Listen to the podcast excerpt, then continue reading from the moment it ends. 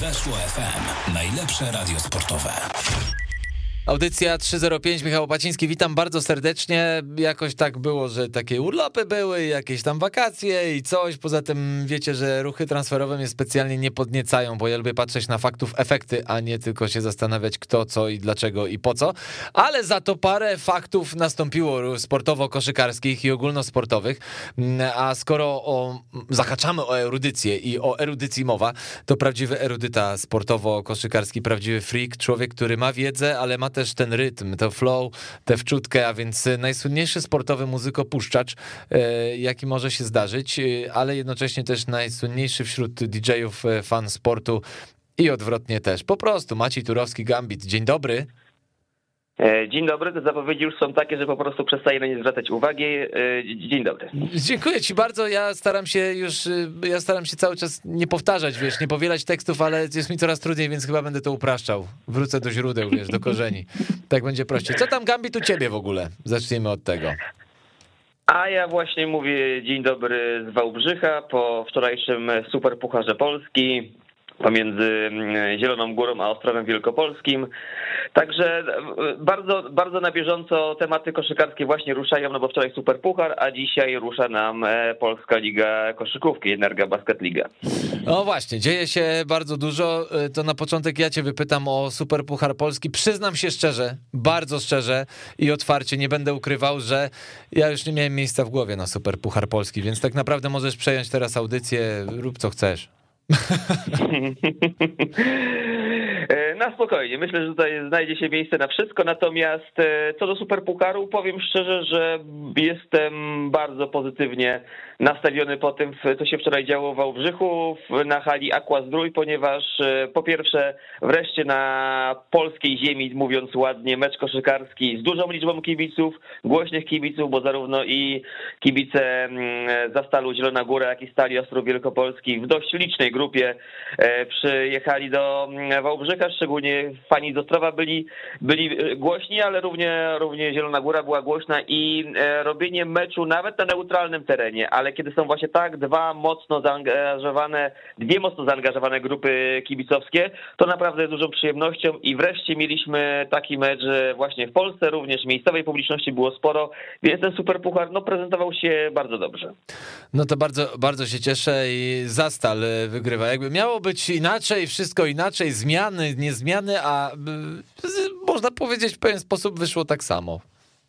E, no ja, e, znaczy powiem tak, e, bo mm, co do właśnie już aspektu sportowego, mniej samej otoczki, ja również miałem Zastal, mm, który teraz w nazywa się Enea Zastal BC, Zielona Góra, żeby być precyzyjnym. Tak jest, tak. no Zastal to... wiadomo, został gdzieś tako ten, skrót tak, myślowy. Tak, w zeszłym, ale nie, to, to nawet nie skrót, bo w zeszłym sezonie po wielu, wielu latach e, Brent, tak mówiąc ładnie, Zastal wrócił do nazwy, bo zawsze, bo wcześniej było Enea Stelmet. Teraz już Stelmetu jako e, sponsora nie ma, jest Enea Zastal, natomiast taka ciekawostka, e, Stal się skróciła, bo jest teraz Arget BM Stal, bez już tego slam, jak kiedyś było, także Także takie małe roszady w nazewnictwie, ale wracając do aspektu e, sportowego.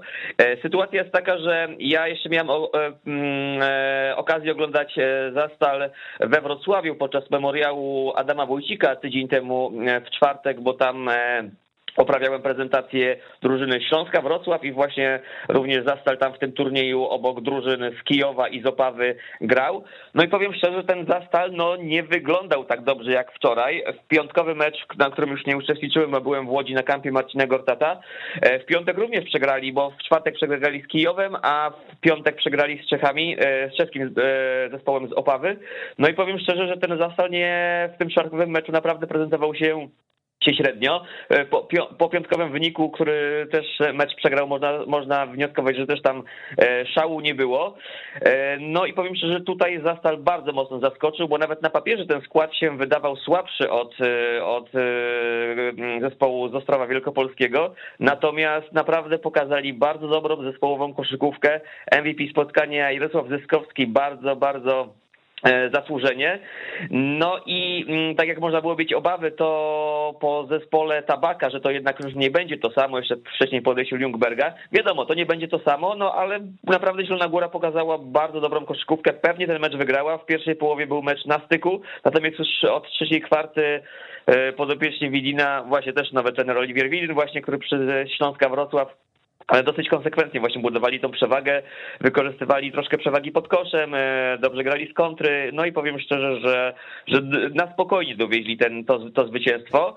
E, chyba największym zaskoczeniem, najbardziej tą dyspozycję z, z zespołu z Zielonej Góry ta dyspozycja zaskoczyła chyba, mam wrażenie, trenera Milicicia, bo e, no tak czasami, czasami jakby, może nie to oczywiście, że brakowało pomysłu czy koncepcji, ale faktycznie Zastal go mocno widać było zaskoczył pewnymi rozwiązaniami. Chyba być może opierał się na tym, co też widział we Wrocławiu na tych meczach e, e, Zastalu, natomiast pod, tak jak wszyscy tutaj podejrzewaliśmy i też nawet chyba trener Wilin o tym powiedział na konferencji, że we Wrocław był typowym testem, ten memoriał Adama Wójcika, tam testowali pewne zagrania, a jakby wszystkie działa wytoczyli dopiero wczoraj w Wałbrzychu, no i, i faktycznie to znalazło potwierdzenie w wyniku. Czyli rewanż za mistrzostwo przy okazji jeszcze się odbył. Wiadomo, super puchar to zawsze to jest otwarcie sezonu i podsumowanie zeszłego sezonu i to jest jakby, no wiadomo, nie ma oczywiście tej rangi co mm, to samo mistrzostwo, no ale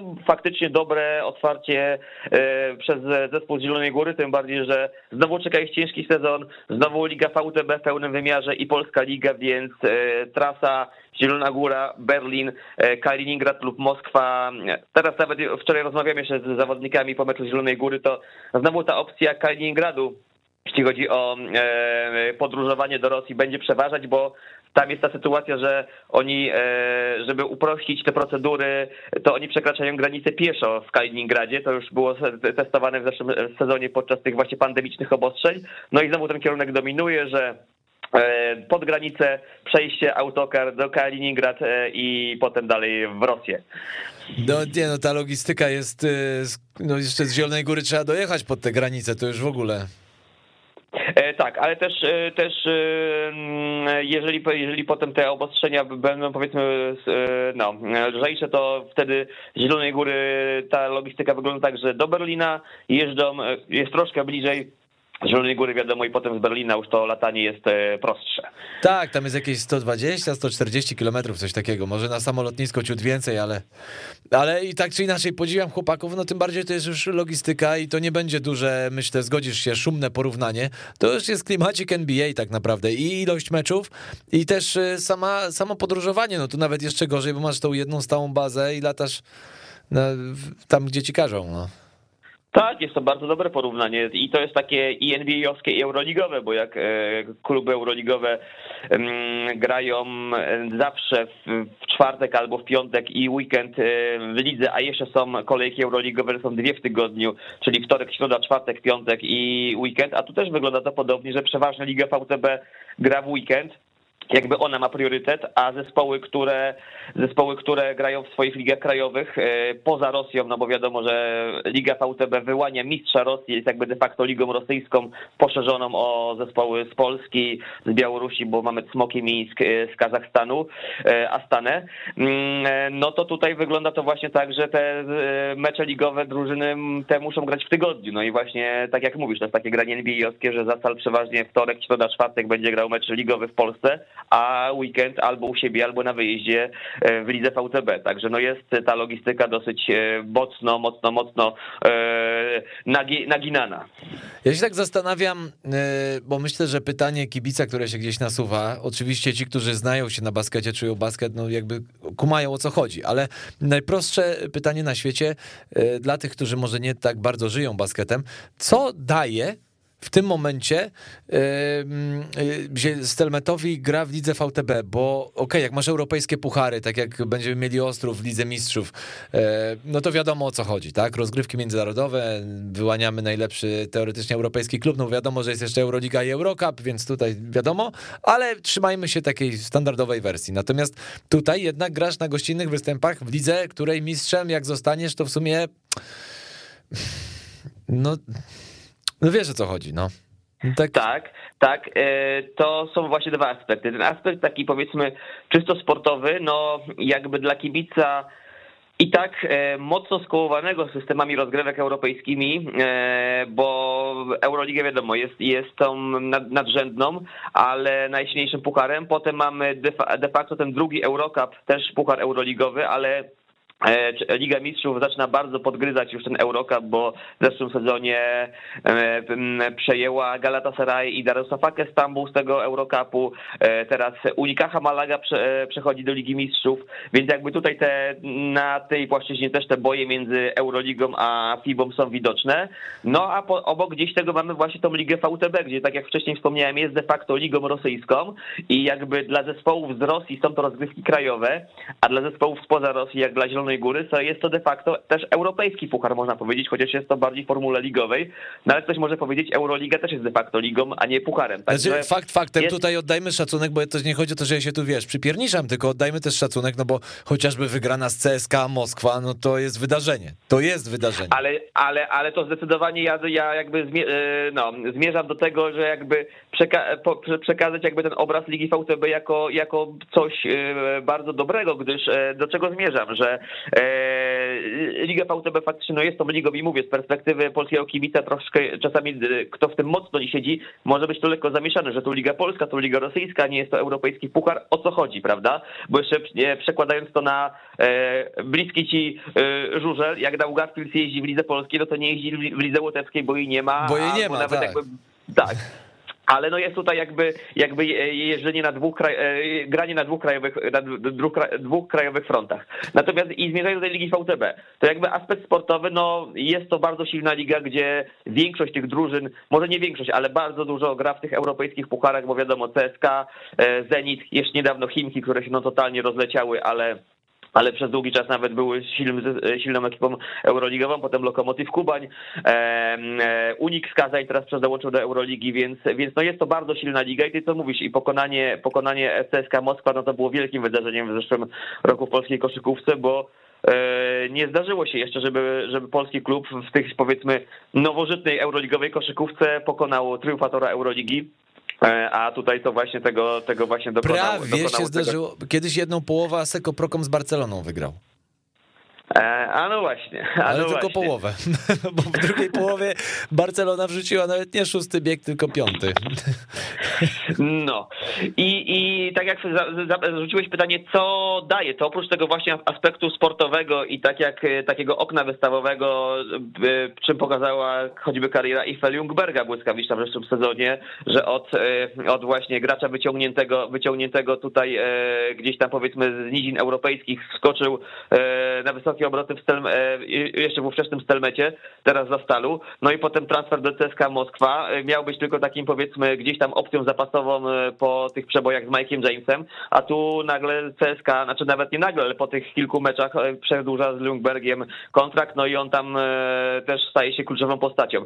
Natomiast jeszcze jest aspekt powiedzmy organizacyjno-finansowy, bo to co właśnie mówię, że jest to też prestiż, są to prestiżowe rozgrywki i pozwala właśnie choćby te, te transferowe historie, tak jak z Ljungbergiem, e, pozwala zarobić klubowi, ale też e, mm, jeśli chodzi o same, e, sam, sam zarobek na meczach, bo Liga VTB promuje tam różne rzeczy, jeszcze przed pandemią to było frekwencje na meczach, stawienie na młodych zawodników i też płaci za zwycięstwa, bo poza Euroligą, to na europejskich pucharach klubom ciężko e, zarobić. To jest bardziej właśnie takie okno wystawowe w Europie, żeby zbudować swoją markę, wypromować zawodników dla tych mniejszych klubów, a dla większych, żeby, żeby pościągać do siebie. I tak naprawdę ani na Eurocupie, ani na Lidze Mistrzów tam e, Teraz tam by się trzeba zagłębić w szczegóły, ale na przykład w jednym, e, jedna organizacja powiedzmy opłaca, opłaca sędziów, e, w drugim pucharze to klub to musi brać na siebie, tam są takie niuanse, ale w każdym razie ewentualnie można wyjść na zero, a nie zarobić. A Liga, VT, e, Liga VTB pozwala zarabiać po tym pierwszym sezonie bardzo średnim dla Zielonej Góry. Tam wtedy, jak dobrze pamiętam, prezes klubu mówił, że chyba jakby na plus wyszli 2 miliony złotych po tym pierwszym sezonie co też tam pozwoliło powiedzmy zasypać, zasypać te budżetowe, budżetowe e, e, dziury, które były po wielu sezonach, więc jakby też profity ekonomiczne i finansowe są, są dosyć spore i chyba najbardziej wymierne e, po, z europejskich wszystkich pucharów, także też ten aspekt finansowy tutaj w Zielonej Górze odgrywa dużą rolę w lidze VTB. No tak, deal, deal biznesowy to jest jedno, ale ten aspekt szkoleniowy to jest chyba ważne. Jakby odpowiadam trochę sam na zadane tobie pytanie, ale może to być fajna opcja też dla polskich zawodników. No tu oczywiście trzeba by wejść tematy szkolenia, bla, bla, bla. I tego wiemy, że jest jeszcze całe multum i trochę stajnia Augiasza, ale mimo wszystko dla polskich zawodników to też może być fajna opcja. Czego najlepszym przykładem jest Marcel Ponicka w zeszłym sezonie, który trafił do e, Parmy Perm i e, tam też sobie od razu szybko znalazł e, miejsce. I to właśnie dobre występy w lidze VTB to spowodowały, że trafił do Ligi Rosyjskiej. Natomiast, no wiadomo, wtedy Żan Tabak nie był zachwycony, że i właśnie Marcel Ponicka i Fel Jungberg opuścili zespół Zielonej Góry. No ale dla Marcela to właśnie był był duży krok do przodu, e, chciał wyjechać za granicę, to już był kluczową postacią i to właśnie dzięki występom w lidze VTB e, trafił. E, tam też podpisał kontrakt dosyć długi pamiętam, bo to chyba był podpisał łącznie na 3 lata, czyli jeszcze ma dwuletni kontrakt.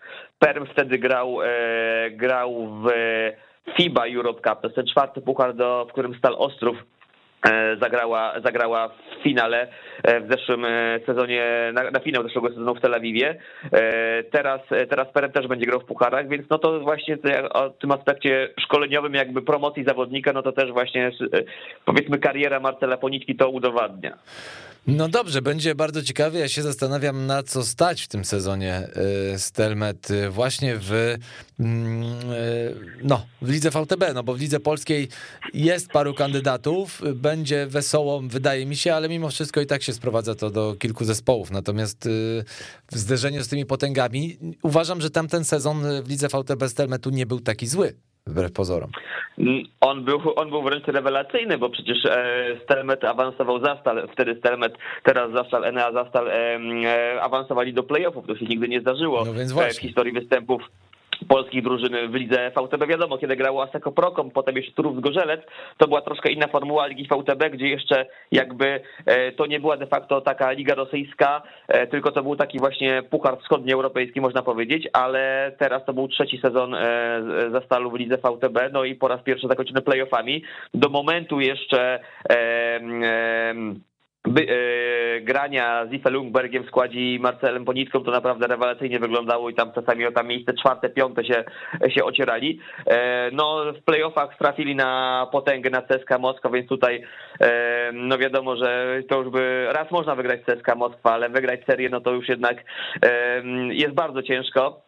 Tym bardziej, że, że CSKA Moskwa zawsze na, na kilku frontach e, walczy o najwyższe cele, więc tak naprawdę no, ten sezon e, będzie bardzo ciężko powtórzyć, bo wiadomo, i nowy trener, inni zawodnicy, e, więc teraz pewnie sam awans do playoffów będzie ogromnym sukcesem w lidze VTB.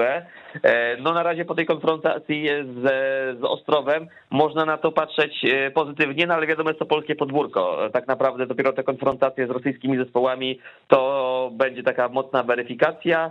E, jak dobrze pamiętam, właśnie pod koniec września Zastal otwiera ten sezon meczem w Moskwie z CSKA, więc bardzo mocno otwarcie. Grubo, grubo na dzień dobry.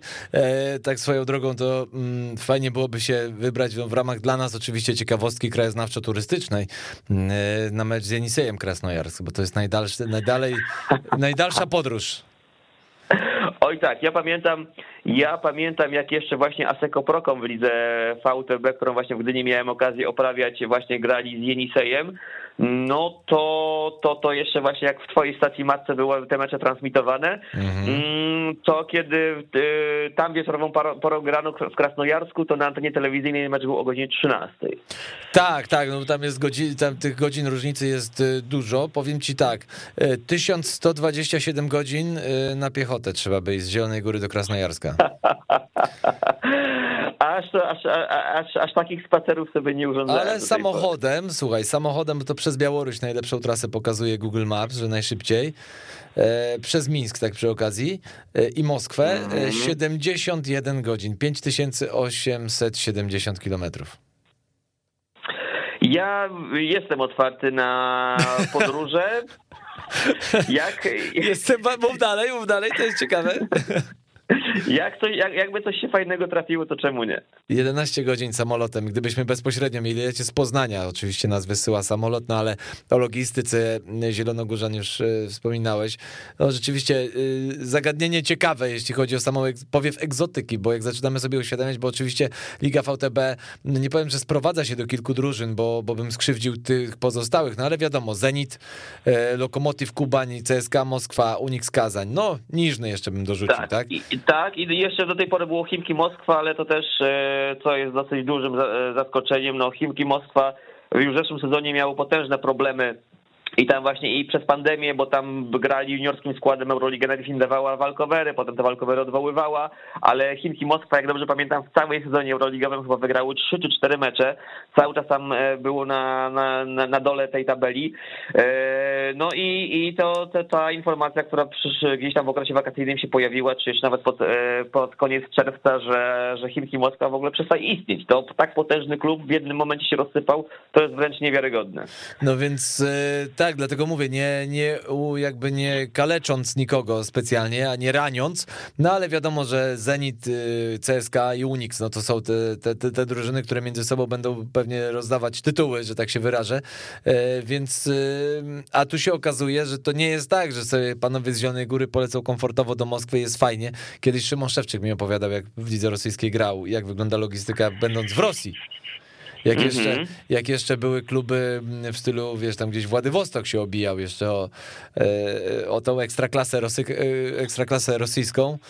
No wesoło było, pociągiem na przykład, fakt faktem, że tam dbają o komfort tak, że jak drużyna jedzie pociągiem powiedzmy dobę e, czy 12 godzin, to ma cały wagon dla siebie, to też nie jest tak, że tak jadą razem z takim kukurzniku ze wszystkimi, ale mimo wszystko komfort podróży, brak możliwości wyprostowania nóg i lądujesz w hotelu chyba w Krasnojarsku zresztą, o tym Szymon opowiadał, gdzie e, jeden kran służy do spuszczania wody i do mycia, bo po prostu go przekręcasz, bo łazienka jest tak mała. I panowie spali w opakowaniu, bo nawet nie szło się rozebrać, bo było tak higienicznie no to zaczyna się, to zaczynasz sobie uświadamiać, że to buduje charakter. Oj, zdecydowanie, zdecydowanie. Takie na pewno podróże. E, to jest, jest duże, duże wyzwanie dla wszystkich. E, natomiast właśnie co do, co do podróży, bo tak sobie jak rozmawiamy a propos, a propos tego wczorajszego e, pojedynku za Stalu, ze, ze Stalą no to też musimy nawiązać do tego, że Stal Ostrów również czeka duże wyzwanie, bo debiut w nowej hali, w nowych rozgrywkach, bo Liga Mistrzów po finale FIBA Europe Cup w zeszłym sezonie apetyty są na pewno rozbudzone, bo znając ambicje właściciela, właściciela Stali Ostrów, e, który no, gdzieś tam budował ten klub od, od samego początku, gdzie sam był zawodnikiem jeszcze powiedzmy tam z końca ławki, e, e, włożył w to mnóstwo zaangażowania, to mistrzostwo Polski, które zdobył było tego uwieńczeniem, no ale, ale znając właśnie ambicje klubu z Ostrowa, to na tym się nie zatrzymają i będą coś tej chcieli lidze mistrzów ugrać, a dostali rywali e, niewdzięcznych, też silnych, ale też powiedzmy nie tych naj, takich powiedzmy najbardziej bym powiedział markowych, bo, e, bo tam były właśnie takie kluby jak Unikacha czy Galatasaray do zgadnięcia z pierwszego koszyka,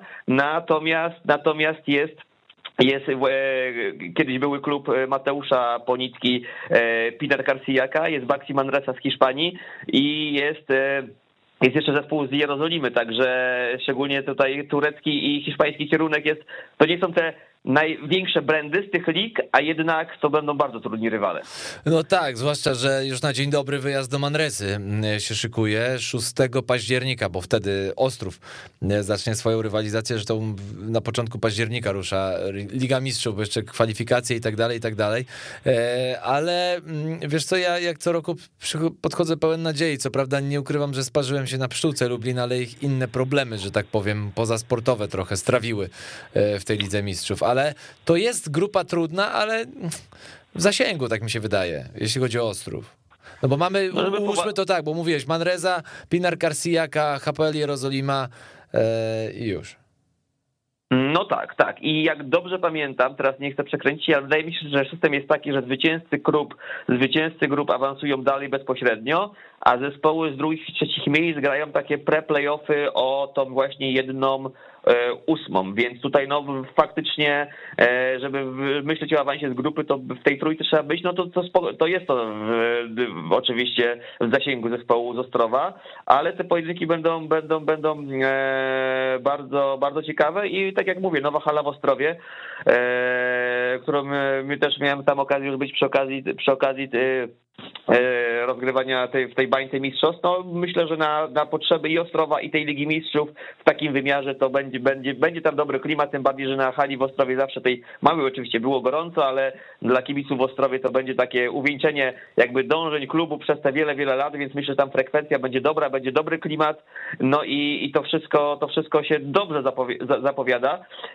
i tak jak e, już rozmawiamy o naszych eksportowych zespołach, no to koniecznie muszę wrócić do właśnie zeszłego tygodnia, będąc we Wrocławiu, bo memoriał Adama Wójcika był rozgrywany na zasadach te mecze towarzyskie były rozgrywane na zasadach w hali Orbita, na zasadach Eurocupu. E, Śląsk Wrocław przygotowując się do występów w Eurocupie już na zasadach tych rozgrywał, a z czym się wiąże na przykład rozgrywanie meczu na zasadzie Eurocupu w Polsce, że nie ma strzałki, ale po piłce spornej jest rzut sędziowski i po wielu, wielu latach na polskich parkietach mogliśmy uświadczyć rzut sędziowski zamiast strzału. Wow, to rewolucja i rewelacja. Taki drobny szczegół. Chociaż Aseko Prokom, które grało, przepraszam, już nie, już, już nie Prokom, tylko samo Aseko Gdynia, Arka Aseko Gdynia, która grała w Eurocupie trzy sezony temu, to już ten przepis właśnie wtedy wszedł, y, że Euroliga tą strzałkę zlikwidowała. Y, no ale teraz y, to była formuła grupy sześciozespołowej, kiedy Aseko grało przez dwa lata w Eurocupie, teraz jest nowa formuła Eurocupu i aż 10 drużyn w dwóch grupach, czy 10 drużyn w każdej z dwóch grup, tak więc jest 18 spotkań Śląska Wrocław i czeka jej granie od października do kwietnia. Patrząc w kalendarz polskiej ligi, e, Potem startują playoffy, więc też Śląsk Wrocław musi się nastawiać to, co powiedziałeś, takie granie NBA-owskie co trzy dni. Tak, kiedyś wiesz co, jeszcze za czasów Asego Prokomu z Adamem Chryzaniukiem liczyliśmy, mm, to w czasach, kiedy oni jeszcze do playoffów wtedy awansowali na największy wówczas sukces y, klubowy, no i do dzisiaj chyba największy klubowy sukces polskiej koszykówki, czyli playoffy Euroligi e, w tym starym systemie mm, i porównywaliśmy, że jakby nie da się, mówiąc o rozgrywkach europejskich, tak podzielić systemu, jak jest w, mówię o łączeniu, tak, gdzie ty masz ligę krajową i, zagra- i tą międzynarodową. Nie da się tak jak w NBA do końca tego opisać, bo tam masz 82 mecze sezonu zasadniczego plus playoffy, czyli tam 100, ile tam 104 chyba spotkania możesz rozegrać, jakoś tak maksymalnie. Mm-hmm. Coś około. Yy, to 104 spotkania oni mieli jeszcze przy, już przed playoffami Euroligi. No, mało tego, pamiętam... Bo jeszcze sezon, były Puchary był... Polski, jeszcze były jakieś tam, wiesz, wszystkie inne rzeczy. E, ja, tu jest bardzo ważny aspekt. Sezon 2010-2011 pamiętam dokładnie, bo wtedy e, Prokom grał w Eurolidze tej e, właśnie w tej, jeszcze w tym, w tym starym systemie i to był jedyny, jeden sezon, gdzie grał pełen sezon Ligi VTB, nie będąc zwolnionym z pierwszej fazy Ligi Polskiej, więc tam była Liga VTB w pełnym wymiarze, Liga Polska i Euroliga i do tego jeszcze był Super Puchar w Gdyni i Puchar, Puchar Polski był w Gdyni, więc ja tam jako meczów domowych to zrealizowałem chyba tam właśnie około 50 już. Tak, to tam było mnóstwo, ja pamiętam e, e, też, bo pokazywał, to był ten czas, kiedy pokazywaliśmy jedne i drugie chyba rozgrywki tak. Nawet. Tak, e, dokładnie. Więc wtedy pamiętam, jakoś tak najbardziej mi utkwiło w głowie mm, to zwycięstwo z Lietuvosem Rytas. E, tak, tak, było, to było, było jakieś, właśnie... Bo, to...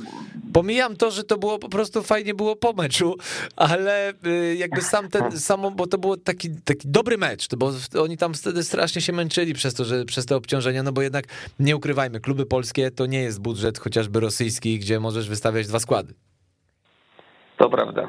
I tam pamiętam, że Aseko się wtedy strasznie męczyło, no zwłaszcza w tej Eurolidze. Paradoksalnie, paradoksalnie to był ten sezon Aseko, gdzie zbudowali dwa zupełnie oddzielne składy, gdzie był skład polski na Ligę Polską i skład e, zagraniczny na Ligę VTB i na Prokom, e, i, przepraszam, i na Euroligę. Tam właśnie jak e, grał Prokom i jednak to spaliło, spaliło na panewce, jak to się mówi kolokwialnie i, i jednak od tego pomysłu o...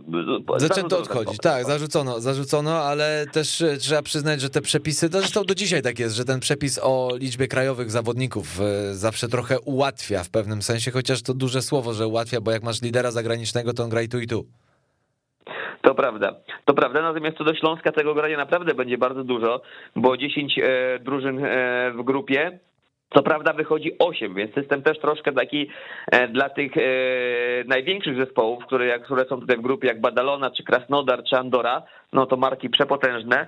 Natomiast no, e, ich jakby no, naturalnym celem jest awans dalej, tak więc tutaj, tutaj będzie, dla nich to będzie granie jak najwyższą pozycję przed fazą, fazą playoff. Natomiast no, Śląsk no, przy 10 drużynach, kiedy wychodzi 8, no, musi walczyć o awans, bo nie ma tutaj innego wyjścia. No jest kilka zespołów, z którymi na, pewnie będzie mógł powalczyć, jak na przykład czy, e, czy, czy Trento, chociaż znowu też są silni, czy Hamburg Towers, czy Poniewierza e, Litwini, tak sobie teraz patrzę na skład grupy, jest jeszcze Belgrad, jest Ankara, e, właśnie Partizan Belgrad to przyjedzie do Śląska, przyjedzie do Wrocławia, nawet ze Śląskiem legendar, legendarny trener Żelikio Obradowicz, to będzie atrakcja. Wow, no to tak, to fakt faktem, że dla kibiców i dla dziennikarzy to będzie bardzo duża atrakcja. tak, to będzie, to będzie dosyć Chociaż duże nie wydarzenie. wiem, czy trener Obradowicz nie był za czasów euroligowych w Zielonej Górze jako gość oczywiście. Wiadomo, w, ostatnich latach długo był trenerem e, Fenerbahce, ale wcześniej to być może jest do sprawdzenia, jak tam jego ta kariera e, wyglądała. Natomiast no, we Wrocławiu na ten Eurocup e, i słusznie się bardzo mocno nastawiają. Zapowiada się tutaj no, walka, walka. No, ten skład jest to, co też właśnie pokazał ten memoriał Adama Wójcika na tym meczu, którym, którym byłem właśnie z z drużynami, z drużynami właśnie tutaj i z Opawy i z, i z Kijowa, e, no to ten Śląsk wyglądał dobrze. Wiadomo, są to mecze przedsezonowe, Zielona Góra wyglądała słabo, wczoraj można powiedzieć odpaliła, zobaczymy jak ten Śląsk sobie będzie poradzi, poradzi, radził sobie najpierw na parkietach Ligi Polskiej i oby w tym Eurocupie też. Natomiast e, szybko zerkam na E, karierę Żelika Obradowicza. No 2.13, 2.20 była, było Fenerbahce, ale 2012 Panathinaikos. Tak więc faktycznie z tym Panathinaikosem mógł zawitać do e, Zielonej, może w tym pierwszym sezonie Zielonej w Lidze Mistrz, e, w Eurolidze. Tak, z Panathinaikosem, gdzie wtedy chyba był Ongin Kuzmicz, który po mistrzowskim sezonie z Golden State Warriors właśnie trafił do Panathinaikosu Ateny. No to teraz. Yy... Bo tam nawet mieliśmy taką rozkminkę i nawet Wojtek mówi: weź, jak będziesz robił rozmówkę z Ongienem Kuzmiciem, zapytaj się go, czy dostał pierścień. Bo tam o. żeśmy liczyli czas spędzony w playoffach, bo żeby zawodnik w NBA dostał pierścień, musi odpowiednią liczbę minut yy, w playoffach spędzić na parkiecie. I rzeczywiście tam wyrobił ten limit minut i ten pierścień podobno mu przysłano. No proszę, czyli to też ciekawy mm, akcent. Natomiast co do E, co do właśnie mm, tutaj trenera Obradowicza, no to właśnie obserwowanie go na ławce, te jego już, już sławetne, bardzo czasami ostre odzywki do zawodników, taka, taka, taka bezpośredniość, no to wiadomo, jest to postać, jest to ikona, jest to, e, no ciężko o nim powiedzieć showman, bo on tego nie robi pod publiczkę, tylko on po prostu e, taki jest. Ja go też miałem raz okazję oglądać, będąc na meczu Fenerbahce Stambuł z Barceloną, tam był jeszcze mecz taki bardzo na styku, gdzie powiedzmy kilka decyzji sędziowskich było E, przeciwko drużynie ze Stambułu, to e, zobaczyć Żelika Obradowicza, który nie zgadza się z decyzjami sędziów, no to to jest oddzielna historia. Nie, no to można by na niego kamerę ustawić, to jest tak jak na Staronasa Jasiekiewiczusa dzisiaj, no to możesz kamerę postawić tylko na trenera, ustawić i wiesz, co się dzieje w meczu. To prawda, tak. to jest kapitalne, jest ale wiesz, co jest fantastyczne u tych ekspresyjnych trenerów, bo my oczywiście, wiesz, y, dopisujemy taki folklor do tego i tak dalej, natomiast y, niejednokrotnie tak się zdarza, że oni są bardzo lubiani przez swoich zawodników, są mega fantastycznymi gośćmi, jeśli chodzi o współpracę, y, poza tym, że oczywiście szanowani i zawsze stoją za drużyną. Problemy zostają w szatni, wiesz o co chodzi, tam są rozwiązywane. Dokładnie tak. A oprócz I... tego, wbrew tej ekspresji, bo oni oczywiście mocno też opierniczają tych koszykarzy, w trakcie na timeoutach, ale w szatni to jest zupełnie 180 stopni inni ludzie. To samo mieliśmy, y, nie wiem czy w mniejszej skali, ale na pewno podobnej, e, właśnie w Aseko Porkomis za czasów Tomasza Paczesasa, który szybko przeskoczył z tej półki zawodniczej na trenerską i był bardzo bezpośredni w relacjach z zawodnikami. Tam delikatnie mówiąc. Ostro, delikatnie mówiąc, ale zawodnicy skoczyliby, skoczyliby za nim wszędzie, bo to co powiedziałeś, było ostro, ale zawsze za drużyną, zawsze bronił drużynę i to co w szatni zostaje w szatni i to wszystko się właśnie właśnie potwierdza to, co właśnie mówiłeś. Tak, dlatego ja lubię, lubię takich trenerów, bo oni z jednej strony, wiesz, wprowadzają bardzo, że tak powiem, żelazną dyscyplinę, ale jeżeli zawodnik się dostosuje, to naprawdę, no nie powiem, że ma jak pączek w maśle, ale nie może narzekać. Ile mamy jeszcze czasu? A ile byś chciał? No bo chyba czas przejść do tego, co ja na to długo czekałem i wreszcie tak trochę cicho, bo bez zapowiedzi, bez wielkich, bez wielkich tutaj e, właśnie jakichś zajawek w końcu do, do, doczekaliśmy się, a pierwsze okienko już w listopadzie, a zmierzam do tego, że w końcu wylosowano nam grupę w eliminacjach Mistrzostw Świata. Dobrze, dawaj, to w takim układzie mistrzostwa, bo chciałem jeszcze o PLK zahaczyć, ale to PLK zostawimy sobie na koniec. E, w takim układzie, e, no to lecimy z Mistrzostwami Świata. No ja byłem bardzo ciekaw, jakich tych rywali dostaniemy po tych wszystkich tutaj e, i dobrych występach w Chinach i, i, i słabszych na kwalifikacjach olimpijskich w Kownie. No można powiedzieć starzy znajomi, bo mamy Izrael, z którymi się, z którym się właśnie, e, e, z którymi walczyliśmy no awans do Eurobasketu, oba, oba spotkania e, przegrane. Mamy Estonię, no i mamy Niemców i to jest taka grupa troszkę można powiedzieć niewdzięczna. No jest zachowany poprzedni system kwalifikacji, czyli z tej czterozespołowej grupy wychodzą trzy drużyny do kolejnej fazy z bilansami ze wszystkich czterech spotkań, czyli wszystkie mecze są istotne. Więc e, idąc jakby po najmniejszej linii oporu, ktoś by powiedział, że wystarczy wygrać ze Estonią i awansować. Ale z racji tego, że te wszystkie bilanse się liczą dalej, no to żeby myśleć o awansie już na same Mistrzostwa Świata, które są w 2023 roku w Japonii, na Filipinach i w Indonezji, no to też trzeba z tym bilansem jak najlepszym wyjść, żeby być w trójce już e, grupy sześciozespołowej, a łączymy się z trzema zespołami z grupy, gdzie jest znowu starzy dobrzy znajomi, czyli Słowenia, Chorwacja, Finlandia i Szwecja. No trzeba upatrywać, że Słoweńcy i Chorwaci są żelaznymi faworytami, więc pewnie Finowie i Szwedzi rozstrzygną między sobą, kto jako trzeci wyjdzie z tej grupy. No ale e, nie, będzie, nie będzie to łatwe zadanie i teraz zaczynamy, zaczynamy meczem w Izraelu w ogóle 25 e, listopada. Tak sobie tak z ciekawości zobaczyłem jak gra Euroliga. Oczywiście konflikt między FIBą a Euroligą trwa co do terminarza. No to wiadomo. I wtedy, kiedy gramy z Izraelem, no to Maccabi Tel Awiw gra mecz w Berlinie dokładnie tego samego dnia, więc, więc jeśli tutaj jakiś, jacyś gracze z Maccabi by myśleli o występie w reprezentacji, no to to nie zagrają, bo e, wtedy będą, będą akurat w Berlinie. Natomiast e, myślę, że tak takiego podejścia powiedzmy no marketingowo-kibicowskiego e, trzy dni później w niedzielę 28 listopada gramy u siebie z Niemcami. I to jest właśnie i fajny dzień tygodnia, i fajny rywal, tak więc myślę, że tu, tu wokół tego będzie można zrobić fajną otoczkę, no bo mecz Polska-Niemcy jeszcze właśnie nie w tygodniu, ale w weekend, no to myślę, że tutaj może być ciekawie, gdziekolwiek Pytanie, ten mecz w Polsce się odbędzie. Pytanie, wiesz, bo to jest listopad, czyli też początek sezonu NBA, pytanie, e, jakim składem będą dysponować Niemcy, którzy okej, okay, oczywiście i tak mają solidną reprezentację, ale e, jestem bardzo ciekaw, na przykład, wiesz, taki Maxi Kleber, A nie, nie, no to o zawodnikach, o zawodnikach w okienku tym listopadowym i lutowym, no to oczywiście zapominajmy. Ewentualnie w czerwcu można o tym myśleć, ale tutaj nie, nie, to w ogóle gracze NBA e, nie, ma co brać pod uwagę. Tylko w tych rozgrywkach ewentualnie można myśleć o graczach euroligowych, kiedy jest weekend, kiedy oni już e, nie, nie, ma, nie, nie, nie jest to ten termin czwartkowy, tylko jest termin niedzielny, no to tutaj już jest w kwestii poszczególnych klubów, jak to widzieliśmy na, e, z doświadczeń poprzednich kwalifikacji, że niby jest przykaz Euroligi, że nie puszczamy zawodników, ale jest takie przymykanie oka, że czasami w weekend, jak to jest, jak to jest jakby termin ligowy, no to kluby, szczególnie tureckie, kiedy Turcja grała u siebie, to tych zawodników e, dawała. Także, także ten gramy w listopadzie w sumie jedyny występ mecz, w meczu w, e, reprezentacji Polski, jedyny mecz reprezentacji Polski w Polsce w tym roku, to to właśnie będzie mecz e, jeszcze w tym roku to będziemy z Niemcami.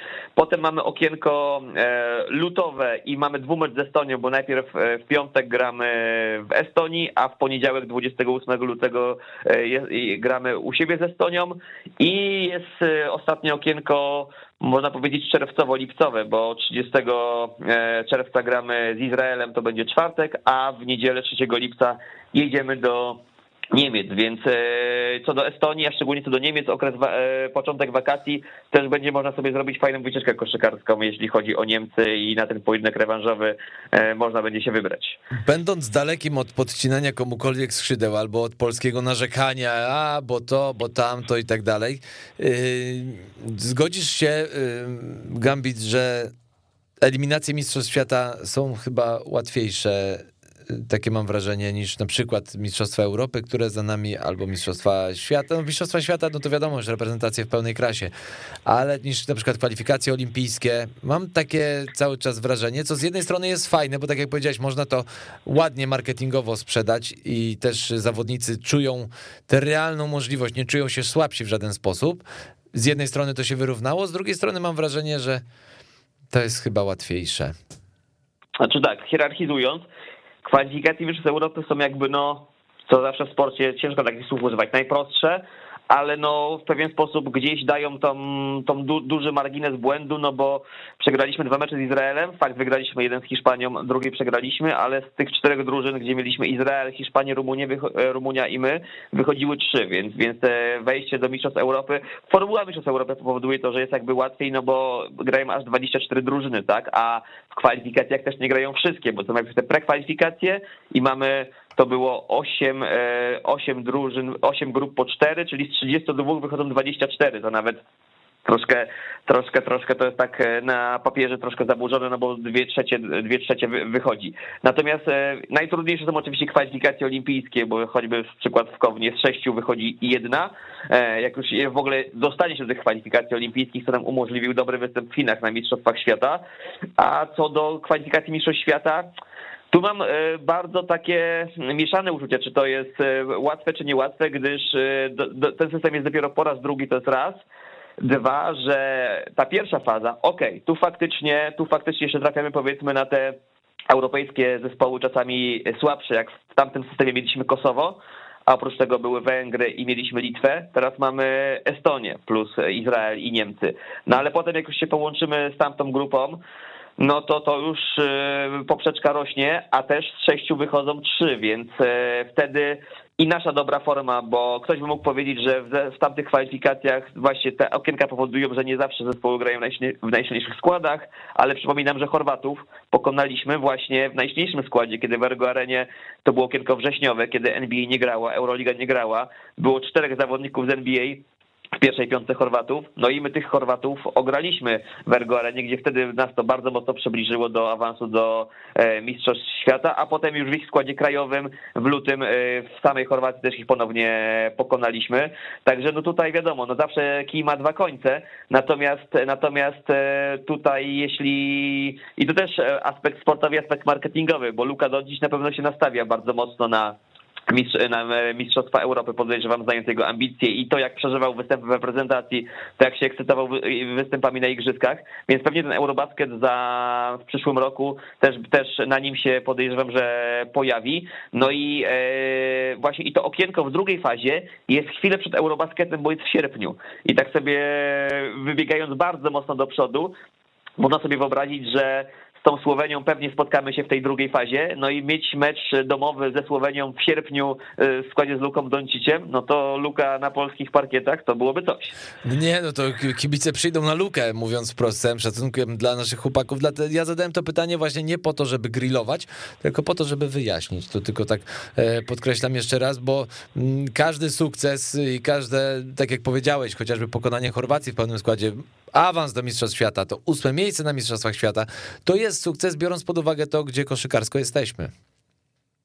Tak, to prawda, ale właśnie mówię, ta druga faza, no dlatego tak istotne jest też e, ugranie sporo e, w tych meczach z Izraelem i z Niemcami, żeby te bilanse, które się liczą wszystkie w drugiej fazie, żeby do tych pojedynków, bo wiadomo, jeśli, jeśli zakładając, że tutaj z Niemcami i z Izraelem powiedzmy gdzieś tam będzie na równi, to raz, że trzeba ich przeskoczyć, to jeszcze trzeba przeskoczyć kogoś z dwójki Słowenia-Chorwacja, więc ten awans na Mistrzostwa Świata będzie dosyć, dosyć e, ciężką e, przeprawą, ale no trzeba wierzyć, że e, że e, będzie, będzie to możliwe. No zobaczymy, jak to się właśnie wszystko poukłada, z jakimi rywalami, w jakich okienkach będziemy grać, bo tak jak tutaj e, w tym okienku czerwcowym, o i właśnie, to jest też ciekawa sytuacja, w okienku czerwcowym w przyszłym roku gramy właśnie z Niemcami, czyli tutaj skład e, NBA-owski Niemiec też może, nawet to nawet nie jest czerwiec, ale trzeci lipca i potem tamte okienka w drugiej fazie są w sierpniu, w listopadzie i w lutym, czyli w listopadzie i w lutym znowu mm, nikt z NBA nie będzie mógł przyjechać, więc e, ktoś by chciał, e, żeby w sierpniu zagrać może z kimś z dwójki Finlandia, Szwecja, a ktoś by powiedział lepiej ze Słowenią, no bo jest szansa na lukę do odcicia. No zobaczymy, no, na to nie mamy wpływu. To zdecydowanie. Wrócimy jeszcze na sekundę do kraju, y, pozwolisz? Tak. E, bo PLK oczywiście startuje dzisiaj, to już dzisiaj. zdążyliśmy Mecz wspomnieć. w Lublinie, Mhm. E, przy, przy polski cukier pszczółka start Lublin, Anwil Włocławek, dosyć ciekawy pojedynek jak na start, także zapowiada się ciekawie. Tak, nawet dodam, że wcześniej, bo chronologicznie pierwszym pierwszym meczem będzie Hydrotrak Radom, Grupa Sierleccy, Czarni Słupsk, to jest w ogóle pierwszy pierwszy mecz, no ale wiemy, że start z Anwilem może przyciągnąć więcej kibiców, przepraszam. Tak, tam e, ja tak właśnie bardziej patrzyłem pod kątem transmisji telewizyjnej, bo przez ten pryzmat masz rację, że ten mecz w Radomiu jest pierwszy, tylko to miał być mecz tak naprawdę otwierający sezon, no bo w Radomiu buduje się, wybudowała się, ciężko to jednoznacznie określić, nowy obiekt, nowa hala, która już miała być gotowa dawno, dawno, tam różne e, tarcia organizacyjno-finansowo-logistyczne powodują, że ta hala wciąż e, no nie może się otworzyć, tak mówiąc dosyć bezpośrednio. E, ja pamiętam, że klubowe mistrzostwa świata w siatkówce dobrych parę lat temu. Tam miał być debiutancką imprezą, bo miałem tę te, te, te, imprezę oprawiać i to wtedy, wtedy hala miała się otworzyć. To mamy rok 2021. Wciąż jej nie ma. Już jest, tak jak ostatnio też nawet z osobami tam e, z Radomia rozmawiałem, to już hala oczywiście stoi, jest, jest jakby na ostatniej prostej. Jest temat odbiorów, ale jak przyszły deszcze, to się okazało, że tam są jakieś zalewane dolne kondygnacje piwniczne, no i strażacy się nie zgadzają się na odbiór hali, bo są tam pewne niedociągnięcia konstrukcyjne, więc cały czas to się odwleka, a miało być właśnie otwarcie sezonu no, na nowej hali w Radomiu. Yy, Wiesz co, pomny, cieszyć, że... ja ci powiem tak, a propos hali, tak przepraszam, ci wszedłem słowo, ale pomny doświadczeń z Gorzelca, to chyba lepiej, że jest drużyna i z tą halą są chłockie klocki, niż jest hala, a nie ma drużyny. no to prawda, to prawda, czy E, często bywało tak właśnie, że zespół przeprowadzający się do nowego obiektu jakby potrzebował trochę czasu, żeby, żeby się w nim odnaleźć, jakby stworzyć na nowo klimat e, dawnego miejsca. Chyba Włocławek się najszybciej e, przetransformował z tego tak zwanego kurnika, gdzie mieliśmy rzut krzykały do Hali Mistrzów, bo w 2002 zdobyli właśnie to mistrzostwo. Także E, także tutaj, tutaj to co mówiłem, no fajnie, że kolejny obiekt powstaje, e, będzie, będzie kolejna, kolejna hala taka powiedzmy reprezentatywna i reprezentacyjna, natomiast jeszcze chwilę musimy poczekać, a tu jakby na tak na e, gdzieś powiedzmy na drugim planie na starej hali ten sezon się otworzy w Radomiu. I co ciekawe też z Beniaminkiem ze Słupska, gdzie gdzie dla Słupsza to jest też wielkie wydarzenie, bo po wielu, wielu latach koszykówka wraca E, w ekstraklasowym wydaniu do Słupska. Tam zawsze hala Gryfia też wiadomo już wiekowa, ze specyficznym, ale jakże gorącym klimatem, więc e, jak już e, czarni zagrają debiutancki mecz u siebie w tym sezonie, no to też tam na pewno będzie gorąco. Omawiając europejskie puchary, już powiedzieliśmy o Ostrowie, powiedzieliśmy o Śląsku Wrocław, powiedzieliśmy o Stelmecie, Zastalu, Zielona Góra. Ja widzę, nie wiem dlaczego, popraw mnie jeśli się mylę.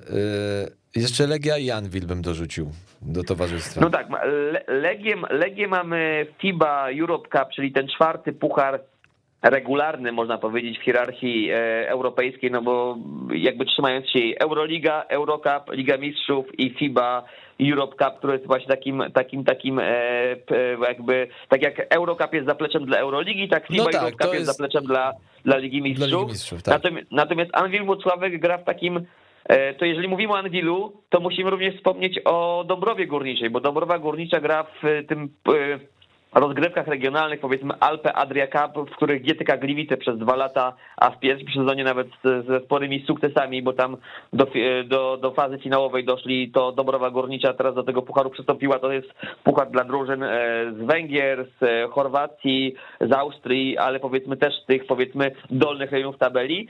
I do, do podobnego nowego pucharu tworzonego teraz przystąpił Anwil Włocławek i to jest właśnie dla drużyn tutaj z, z Europy środkowo-wschodniej i północnej, tak więc e, rozgrywki, w których Anglii będzie grało, trzeba bardziej nazywać rozgrywkami regionalnymi, mniej pucharem, no ale też ważne, że, że ten zespół chce cały czas na tej arenie międzynarodowej być.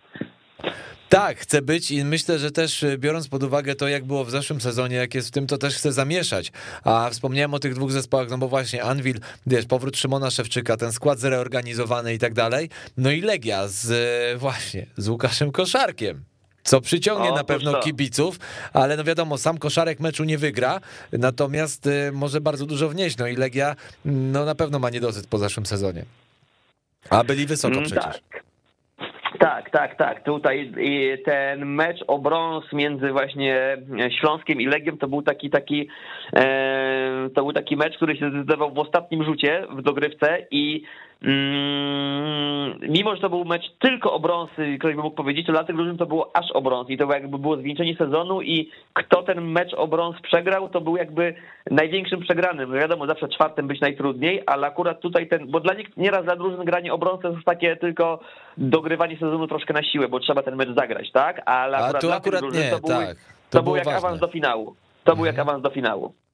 Tak, to No i jeszcze, i jeszcze musimy o Treflu wspomnieć, który w kwalifikacjach tego FIBA Europe, Europe e, Cup gra, więc też ma szansę drużyna z Sopotu awansować do tego pucharu, ale te kwalifikacje nied- niedługo startują i jeśli, jeśli Trefl, e, tre- Tref tam jest...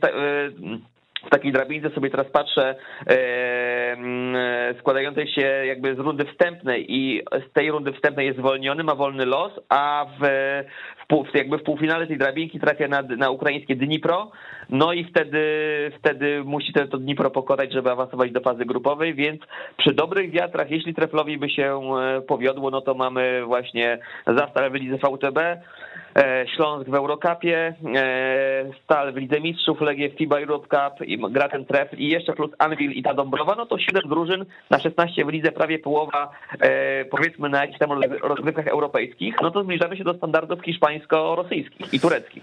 Tak, no reasumując i podsumowując, bo tak naprawdę trochę zapowiedziowo, ponieważ ja też y, jak co roku składam deklarację, że be, oj, będę śledził, ale ja będę to PLK śledził, a pewnie i tak mi nie wyjdzie, żeby tak śledzić na bieżąco, ale na pewno tematy PLK będą, bo tak jak po, powtarzamy cały czas i to ty Gambit też się zgadzasz z tym, że może nie mamy takiej super ekstra mocnej ligi e, w świecie koszykówki, ale na pewno ona sama w sobie jest bardzo barwna i ciekawa. I na pewno tym warto na nią że- patrzeć.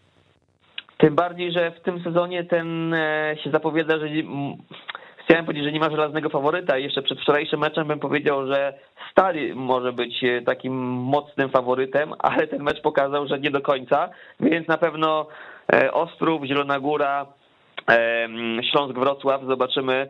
Być może Anwil, być może Lu- Lublin. e, Muszę Legię może... dorzucić, muszę Legię dorzucić. O tak, oczywiście, oczywiście. Legię. Więc już wymieniliśmy sześć drużyn, więc to pokazuje, że będzie ciekawie. Tak, będzie ciekawie. Ja na pewno y, Czarnym Słupsk życzę przede wszystkim utrzymania. I tego, żeby wszystko już było ok, bo to jest klub, który zasługuje na to, żeby na tej ekstraklasowej mapie być.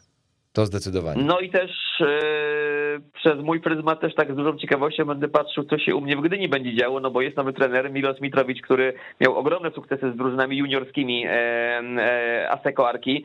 E, zawsze ci z, z tymi rocznikami tam osiągał duże sukcesy. Ma, mimo że to jest młody trener 30-31-letni, to ma duże poważanie wśród zawodników, ma opinię dużego fachowca, no ale wiadomo, że weryfikacja na poziomie ekstraklasy e, koszykówki seniorskiej na tym najwyższym poziomie, bo był też ten trenerem rezerw ASECO, no to jestem bardzo ciekaw, jak tutaj ta zderzenie z tą rzeczywistością wypadnie. I tam też jest taka mocna mieszanka e, składu, bo i mamy naszych weteranów, e, Adam Chrycaniuk, no Batumi Wołoszyn też już zalicza się powiedzmy gdzieś do tego grona i duża fala tam młodych z Adrianem Bogu- Bogu- Boguckim na czele, więc też jestem tego ciekaw- jak to będzie wyglądało.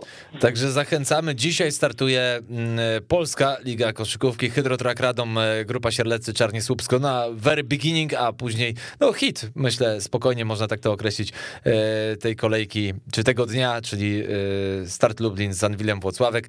E, Maciej Turowski, DJ Gambit. Dziękuję ci Gambit bardzo. Widzisz, już krótko cię pożegnałem tym razem. Długo witałem, a krótko żegnam. Mm, Jak to mówią, no ale nie, nie poznaje się jak się zaczyna, tylko jak się kończy. Ale nigdy o ziemble, pamiętaj, zawsze gorąco. Oczywiście. Dziękuję Ci bardzo. Maciej Gambit Turowski był Waszym i moim y, gościem. To była audycja 305 za tydzień kolejna. Trzymajcie się. Czułka. Hej. Dzięki bardzo. Weszło FM. Najlepsze radio sportowe.